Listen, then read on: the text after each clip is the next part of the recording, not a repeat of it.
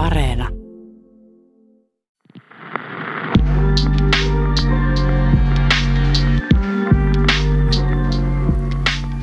Keskiviikko huhtikuun kymmenes päivä kaksituhattakaksi Los Angelesissa.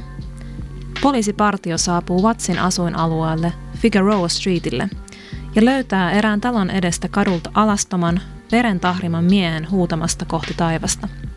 Viereisen talon asunnosta he kohtaavat murhattuna ja osittain syötynä kaksikymmentäyksivuotiaan kahden lapsen äidin Tynisha Ysaisin. Kadulla huutanut mies on Andron Singleton, eli räppäri Big Lurch. Sekavasti käyttäytyvä Singleton on edellisiltana poltellut hallusinogeenistä P C P-huumetta, eli fensyklidiniä, Tynisha Ysaisen poikaystävän Thomas Mohrin kanssa. Mä olen Inka. Ja mä olen Heini. Tässä podcastissa me käsitellään hiphopin salattuja tositarinoita. Niitä, joista jokaisen kuuluisi tietää enemmän ymmärtääkseen hiphoppia sekä yhteiskuntaa paremmin. Tervetuloa meidän seuraan. Yle X esittää hiphopin salatut storit. Tarinoita, joista tahdot kuulla lisää.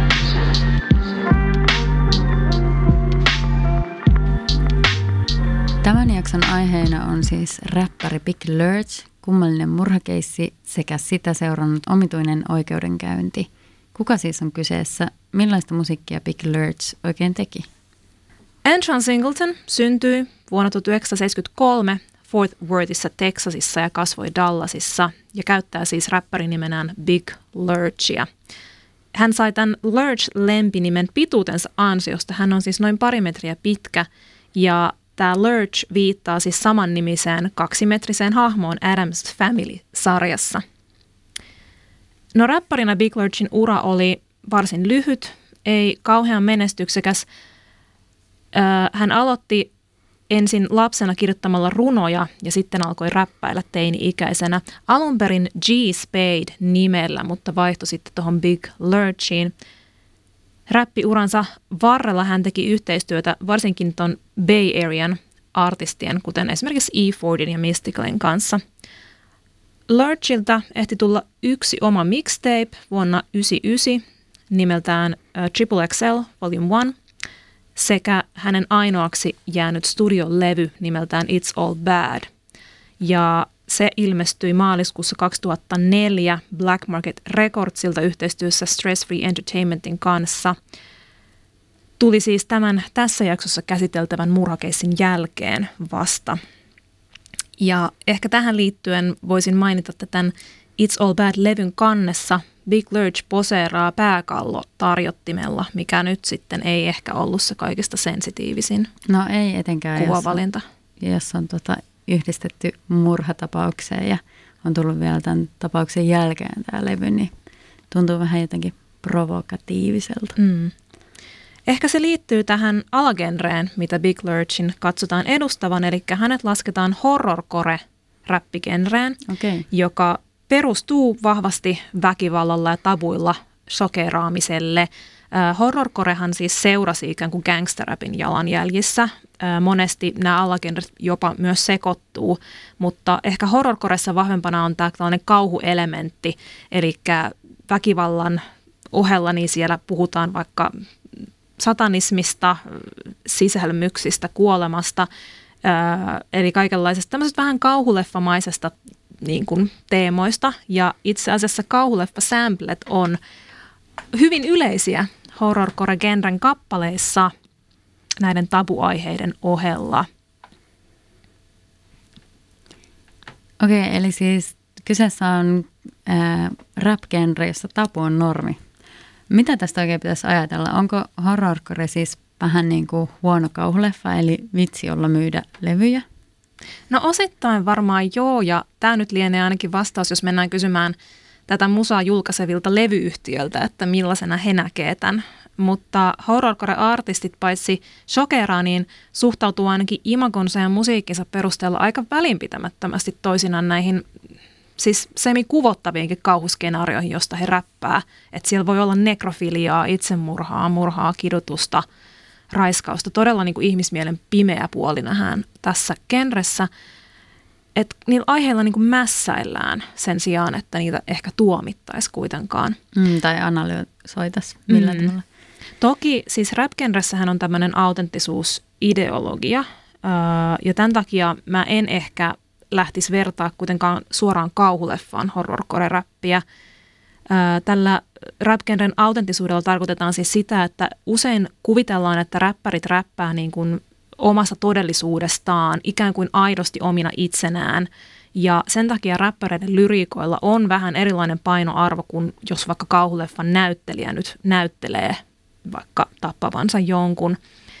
Että, että niin kuin tähän räppiin verrattuna se leffan fantasia on niin kuin ilmeisen epätosi. Kukaan ei kuvittele, mm. että näyttelijä nyt on aidosti vaikka tappanut jonkun. Mm.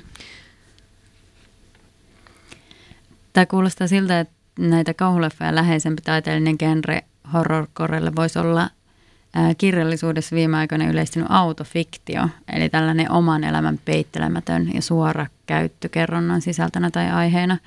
Ja rapin autenttisuuden ajatteleminen tuolla tavalla, että mm, tavallaan räppäri räppää omasta elämästään, vaikka räppärit sitä itsekin haluaa korostaa usein, niin se on ö, myös hyvin ongelmallista ja nimenomaan tällä oikeuskäytäntöjen kontekstissa. Mm, kyllä. Mutta tästä voidaan keskustella vähän lisää hieman myöhemmin. Joo. Ehkä tota, horrorcorea voisi pitää rapin death metallina, eli se on niinku se genren alalajeista kaikista äärimmäisin tyyli. Toisaalta voisi todeta, että siis sekä horrorcoressa että death metallissa niin esitetään jonkun verran myös kritiikkiä yhteiskunnalle tai tehdään niin kuin satiiria okay. siitä, että m- tavallaan miten synkkää ja, ja tota, ikävää täällä on ihmisten elellä. Mm. Ihmiset voivat pahoin. Niin ja onhan se tavallaan jonkinlainen purkautumiskanava varmasti kuulijoille ja tekijöilleenkin.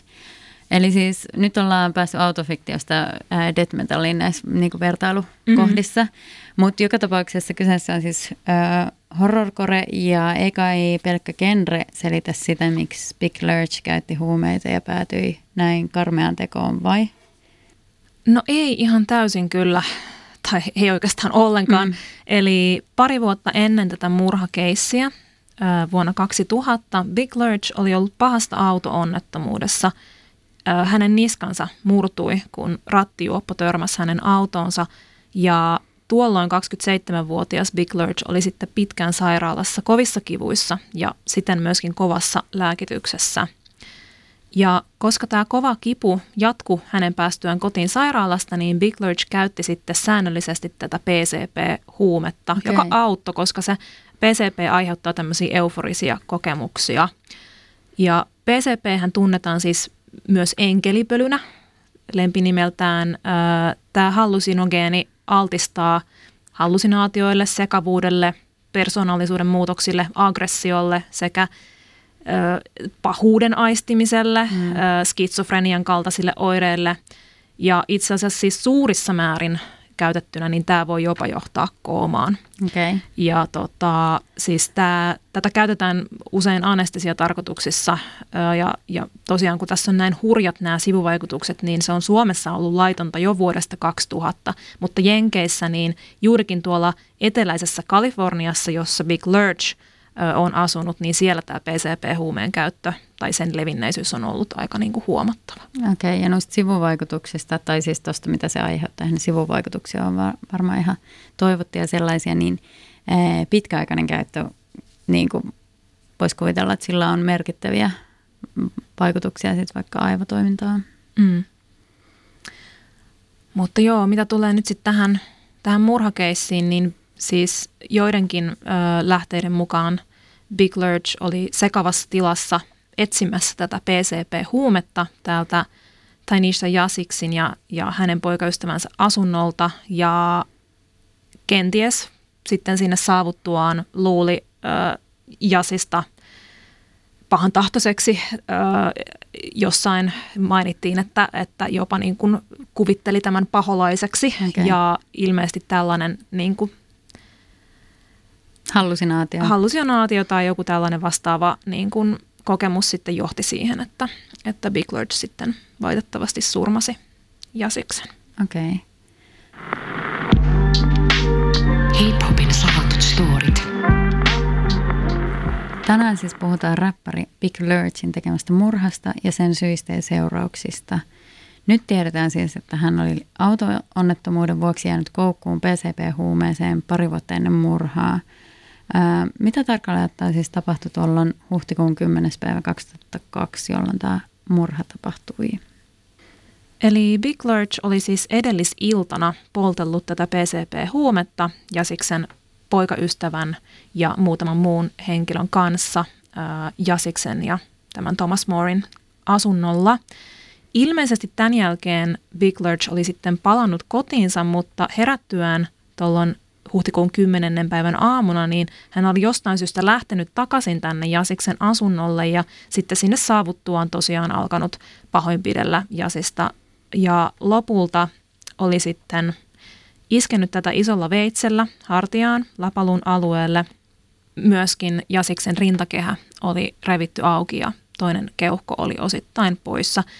Tutkimuksissa tämän Big Lurchin sisältä sitten löytyi ihmislihaa ja tästä pääteltiin, että hän oli osittain sitten syönyt tätä uhria. Ja ruumiista oli löytynyt myös hampaanjälkiä, eli aika rajonkuuloinen tämä on tapaus. Tämä on tota, todella... todella niin kuin hätkähdyttävä. Yeah. Ilmeisesti Big Lurch sitten jollain tasolla tajusi ää, siinä tilanteessa, mitä oli tapahtunut, ja sitten juoksi kauhuissaan ulos sinne, sinne kadulle huutamaan verisenä.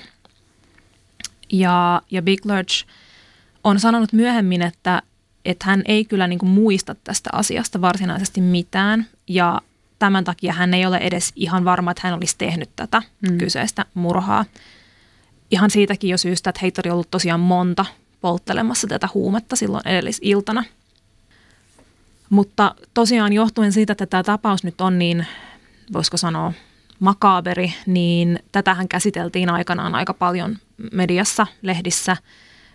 Varmasti juuri siksi, että kannibalismi-termi, jota käytettiin tästä mm-hmm. tapauksesta, niin tämä on niin iso tabu, että, että voidaan mun mielestä olettaa, että tällä, tämän teeman niin kuin tabuluonteella on ollut tekemistä sitten myöskin Big Lurchin saaman tuomion kanssa, josta okay. puhutaan pian. Joo. Joo, ja tosiaan tämä kannibalismin tabuluonne on, niin kuin itseäkin järkyttää se, että jos kuulee tällainen niin kuin murhakeissistä, jossa niin kuin tekijä on vaikka syönyt uhriaan, niin sehän niin kuin tuntuu jotenkin hirveän iljettävältä ja pahantahtoiselta ja kammottavalta. Ää, mutta tosiaan kannibalismi on muualla luonnossa ja muiden eläinten kuin ihmisten keskuudessa ihan yllättävän yleistä. Et esimerkiksi petoeläimille lajikumppani ei ole sen kummempi saalis kuin muutkaan. Eläimet tosi yleensä se ei ole myöskään se helpoin. Ja tämä oli yllättävää, kun etsi tietoa kannibalismista, että monet eläimet syövät myös jälkeläisiään, mutta yleensä tosiaan syynä on ravinnon riittämättömyys tai muuten niukat olosuhteet. Sillä tavalla suojellaan sit niitä jäljelle jääneitä poikasia tai jälkeläisiä, että sitten kun ravintoa ei riittäisi kaikille. Ja tällaisiakin mielenkiintoisia ää, yksityiskohtia löytyy, että esimerkiksi poronaarailla meille tutuille eläimillä, niin ää, elimistö käyttää joskus ravinnoksi kohdussa olevia alkioita vaikean ruokatilanteen edessä. Koitin kuvitella sitä, että sulaako ne alkiot siinä, että miten se käytännössä tapahtuu. Se jotenkin, tämäkin on niin kuin mind blown. Kyllä, tämä on todella, todella tota, niin kuin, ihmeellinen asia. Mutta ihmiskunnassa tämä kannibalismin tapu johtuu paljolti juutalaiskristillisyydestä, jossa ihmisruumis nähdään Jumalan temppelinä. Ja lisäksi ihmisyksilön elämää pidetään merkityksellisempänä kuin esimerkiksi eläinten vastaavia.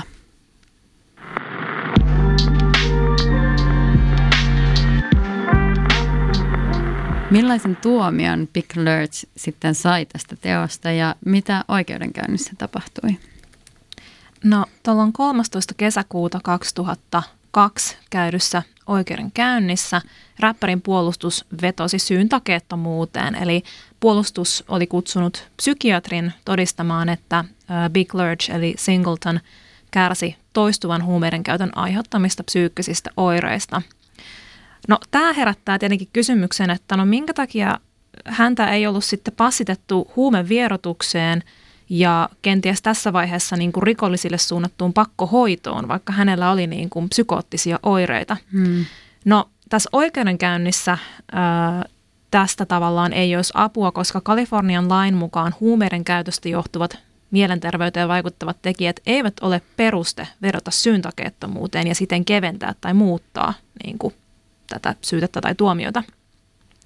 Ja ehkä syytä mainita, että siis ylipäätään tätä niin kuin insanity-puolustusta käytetään äärimmäisen harvoin Jenkeissä, vain noin prosentissa tapauksista, ja niistäkin vain noin neljännes menee läpi oikeudessa, niin sikälikin voidaan nyt alkaa miettiä, että miksi kukaan pätevä puolustusasian ajaja edes yrittäisi tällaista taktiikkaa, jos on mm. tarkoituksena saada kuitenkin mahdollisimman lievä tuomio mm. tälle syytetylle. Joo, totta. Ja se, mikä on mun mielestä erityisen huomionarvoista, on, että tämä valamiehistö, joka sitten alkoi tätä keissiä pohtia, niin mietti sitä alle tunnin tuolloin kolmastoista kesäkuuta kaksituhattakaksi ennen päätöksensä antamista näistä syytteistä. Että niin kuin voiko näin monimutkaisesta keissistä todella saada punnitun päätöksen aikaa niin kuin lounastauon mittaisella, mm. mittaisella miettimisellä. Lisäksi keskusteltiin oikeudessa siitä, että tämän teon syynä olisi ollut gangsterrapin luonne. Eli tässä nyt niin kuin Big Lurch miellettiin ilmeisesti enemmän gangsterräppäriksi mm. ehkä kuin horrorcoreksi.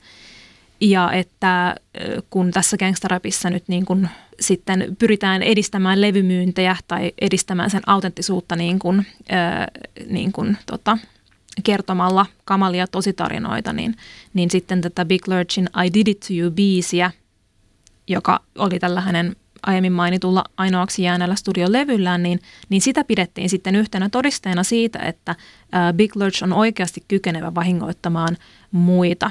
Ja tämä syyttäjä lainasi siitä kappaleesta sitten lyriikoita siinä oikeuden käynnissä. Ä, eli tässä kappaleessa puhutaan esimerkiksi siitä, tai siinä se kertojahahmo niin kuin kertoo murhaavansa ihmisiä ja jättävänsä heidät makaamaan verilammikkoon. Mulla ei ole ihan tarkkaa tietoa, että mitä laineja siitä mm. nyt lainattiin, mutta ei nyt ehkä mennä liikaa siihen, koska siis tällaista niin kuin suoraan sanottuna naurettavaa ja rasististakin niin kuin räpin mustamaalaamista ja, ja syytöksiä sen niin kuin koko yhteiskuntaa korruptoivasta voimasta on esitetty aiemminkin, varsinkin konservatiivien toimesta Jenkeissä. Esimerkiksi Two Live Crew-yhtye, N W A-yhtye, niin heidän räppejään on puitu aina tuolla kongressissa asti. Puhumattakaan sitten vaikka jostain tunnetuimmista niin kuin Tupac ja Biggie ja miten he niin kuin on nokitelleet levyille ja miten sitä sitten käsiteltiin, että no tämäkö johti nyt heidän kuolemiinsa. Mm. Mutta niin, että tavallaan tämä vaan kontekstiksi sille, että minkä takia nyt haluttiin ehkä tässä oikeuskeississä syyttäjän toimesta ruveta mustamaalaamaan räppiä. Mm. Että et ikään kuin se on ehkä jopa niin kuin osa syy mukamas tähän mm. kammottavaan tapaukseen. Joskin, no, täytyy nyt myöntää, että siis kyllähän räppärit tekee tätä myös itse, että he aktiivisesti hyödyntää markkinoinnissaan tällaisia niin kuin, kauhisteluja mm, räpin, mm. räpin luonteesta. Uh, joo, toi lyrikoiden käyttäminen oikeudessa nimenomaan todisteena on tosi yleistä räppäreiden ja rap-lyrikan kohdalla muihin musagenreihin verrattuna, koska räppiä halutaan pitää autenttisena, etenkin jos tekijät ovat mustia tai ruskeita ihmisiä, ja koska rap koetaan valtaa pitävien näkökulmasta uhkaavana ilmaisumuotona aggressiivisuudessaan ja kantaottavuudessaan. Öm, otetaan nyt esimerkki, että kukaan ei vaikka kuvittele Johnny Cashin ampuneen miehen Renossa tai Bob Marleyn ampuneen sheriffin, vaikka he minämuotoisesti niin laulavatkin omissa biiseissään. Ää, tästä aiheesta, eli lyrikoiden käyttämisestä oikeudessa, niin ää, kirjankin kirjoittanut Erik Nilsson kertoo, että sosiaalisen median ja SoundCloudin kaltaisten netin musasivustojen ansiosta poliisilla on ää, nykyään enemmän lyrikoita ää, kuin koskaan löydettävänään, ja niiden varjolla he voivat perustella lisääntyneen tarkkailuja tai tiettyä henkilökohtaa tai jopa ää, pidätykset. Tämä on itse asiassa vain uusi käänne vuosisatoja jatkuneessa perinteessä, jossa lain edustajat, yleensä valkoiset, ovat yrittäneet eri tavoin tarkkailla, keskeyttää ja rangaista mustaa puhetta ja tyytymättömyyttä. Viime aikoina tämä sama tendenssi on näkynyt poliisiyrityksissä tarkkailla Black Lives Matter-aktivisteja sosiaalisen median kautta. Ja aivan kuten Black Lives Matter-liike, myös rap on nähty valkoisten auktoriteettien silmin suurena uhkana. Okei, eli tämän äh, lyhyen pohtimiseen ja sitä seuranneen tuomion jälkeen äh, Big Lurch sai siis tämän ähm, tuomion. Minkälainen se lopulta oli ja mi- mihin se perustui? Elikkä lopulta Big Lurch tuomittiin sitten seitsemäs marraskuuta kaksituhattakolme nimikkeellä First Degree Murder, Aggravated Mayhem and Torture, eli äh, suomalaisittain ensimmäisen asteen murha, tämmöinen törkeä pahoinpitely ja kidutus. Ja hänet tuomittiin elinkautiseen vankeuteen ilman mahdollisuutta ehdonalaiseen. Kaliforniassahan myös kuolemanrangaistus on mahdollinen, mutta sitä ei nyt sitten kuitenkaan tullut tässä tota, sentencing, eli tässä niin kuin... Äh, tuomion anto ikään kuin tilaisuudessa, mikä tapahtui siis puolitoista vuotta sen jälkeen, kun oli ollut tämä trial, missä, missä tota, tämä valamiehistö käsitteli tätä tapausta. Okei, eli siis pahin mahdollinen ei tavallaan toteutunut. No ei, mutta tota, mun eräs oikeustieteen maisteri ystäväni, jota konsultoin tätä jaksoa varten, niin hän nosti esiin sen, että tämä on todella rankka rangaistus, ja hän kertoi, että tämä niin kuin ehdonalaisen mahdollisuuden kieltäminen on muun muassa Euroopassa katsottu Euroopan ihmisoikeussopimuksen vastaiseksi. Okay. Ja siis näinhän se on, koska jos ajatellaan, että vankilan pitäisi olla niin kuin correctional facility, eli paikka, jossa sä sovitat ne rikokset, jotta voit palata yhteiskuntaan, niin eihän tällaisessa tapauksessa sit ole sitä mahdollisuutta, jos sä vaan istut siellä kiven sisässä hmm. elämäsi loppuun saakka. Ja nyt kun pohditaan, että niin kuin todella, todella rankka rangaistus, kyseenalainen oikeudenkäynti, tai niin kuin sikäli, että tässä on käytetty hyvin vähän aikaa sen, mm. sen tapauksen pohtimiseen, niin, niin me tiedetään, että on runsaasti tutkimuksia, joiden mukaan mustat ihmiset saavat valkoisia useammin Yhdysvalloissa pidempiä tuomioita, keskimäärin kymmenen prosenttia pidempiä, ja mustien miesten tapauksessa jopa kaksikymmentä prosenttia pidempiä tuomioita. Ja syyttäjät yleensä myös hakevat kovempia tuomioita silloin, kun kyseessä oleva syytetty on musta. Ja tähän vielä ehkä lisäksi maininta, että erityisesti isokokoiset mustat miehet, kuten nyt Big Lurch, ovat poliisin hampaissa useammin kuin muut, koska heidät koetaan niin kuin erityisen uhkaaviksi jo pelkästään kokonsa ja ihonvärinsä vuoksi. Niin ja. Mä oon aika varma, että se on myös vaikuttanut tässä tuomiossa. Joo, varmasti.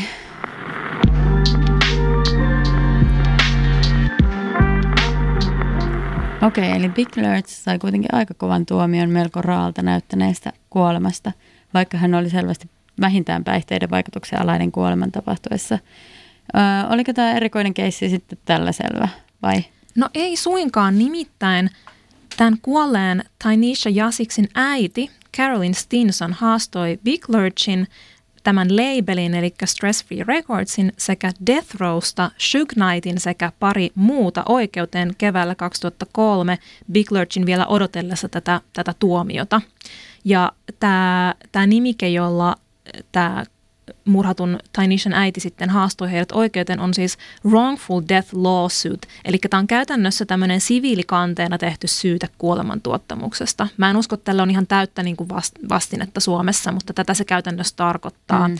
Eli Jenkeissä juurikin omaisille on mahdollista ja kai jopa jossain määrin tyypillistä haastaa sit vielä erikseen oikeuteen tällä tavalla sen lisäksi, että joku jo tuomitaan tai niin kuin jotakuta syytetään mm. jostakin tällaisesta.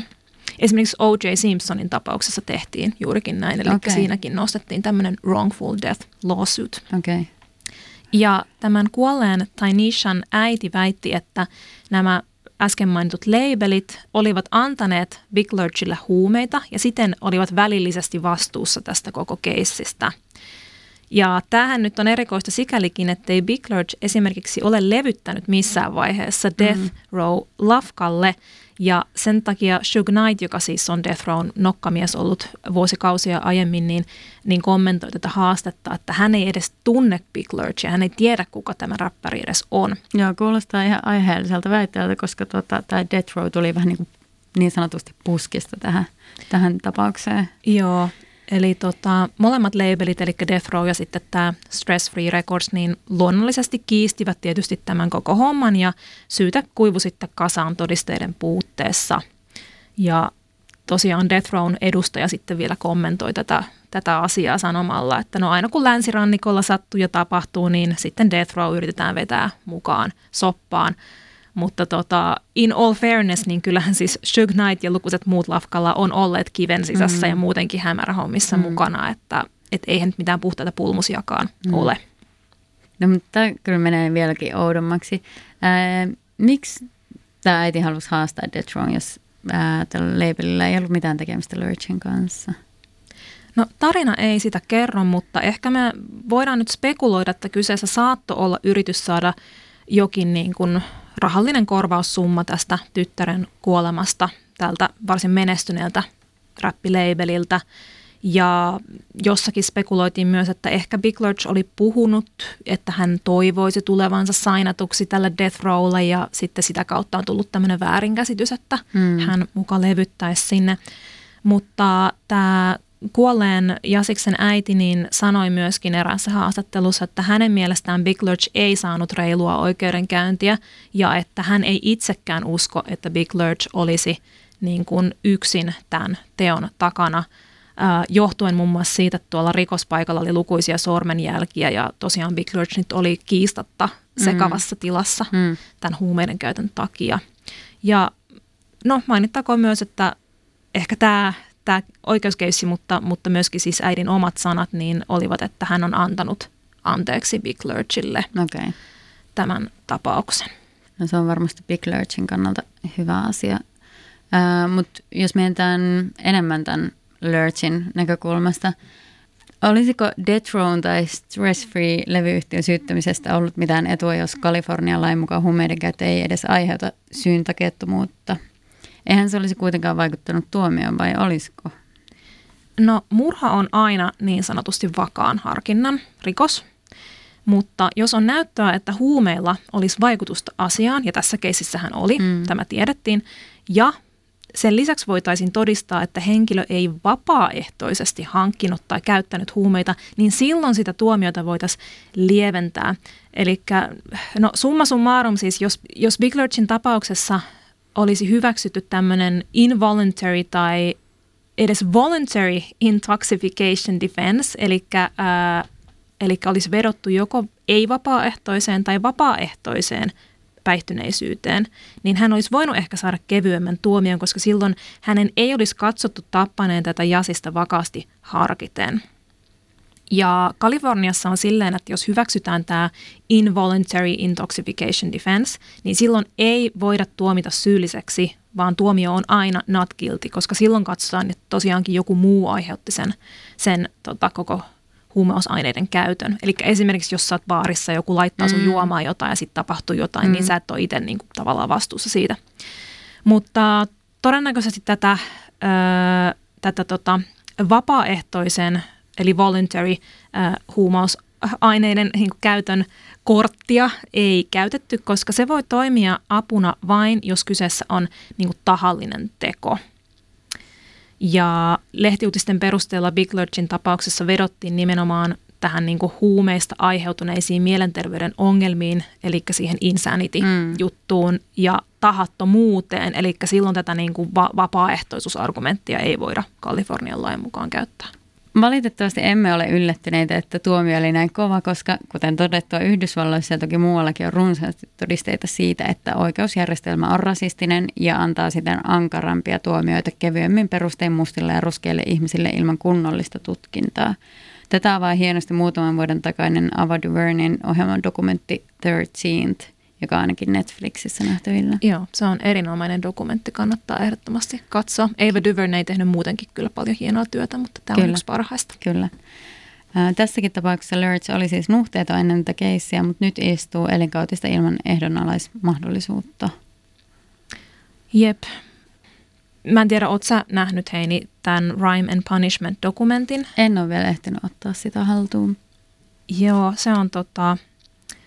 tullut kaksituhattayksitoista, niin sekä siinä että sitten kaksituhattayhdeksäntoista kuvatussa lyhyessä Big Lurchin haastattelussa, niin, niin tulee sellainen niin kuin vaikutelma, että sekä Big Lurch että tämän kuolleen Ysaisen äiti niin ovat ikään kuin antaneet anteeksi ja, ja menneet elämässään eteenpäin. Ja Big Lurchhän on julkaissut uutta musaa myös vankilasta käsin. Häneltä tuli esimerkiksi kaksituhattayksitoista tämmöinen kristillissävytteinen Lord Have Mercy E P ja sitten sitä seuraavana vuonna pari mixtapeä. Okei, eli horrorcoresta kristilliseen räppiin. Melkoinen harppaus, mutta joka tapauksessa hyvä, että hän on päässyt eteenpäin, vaikka vankilassa onkin.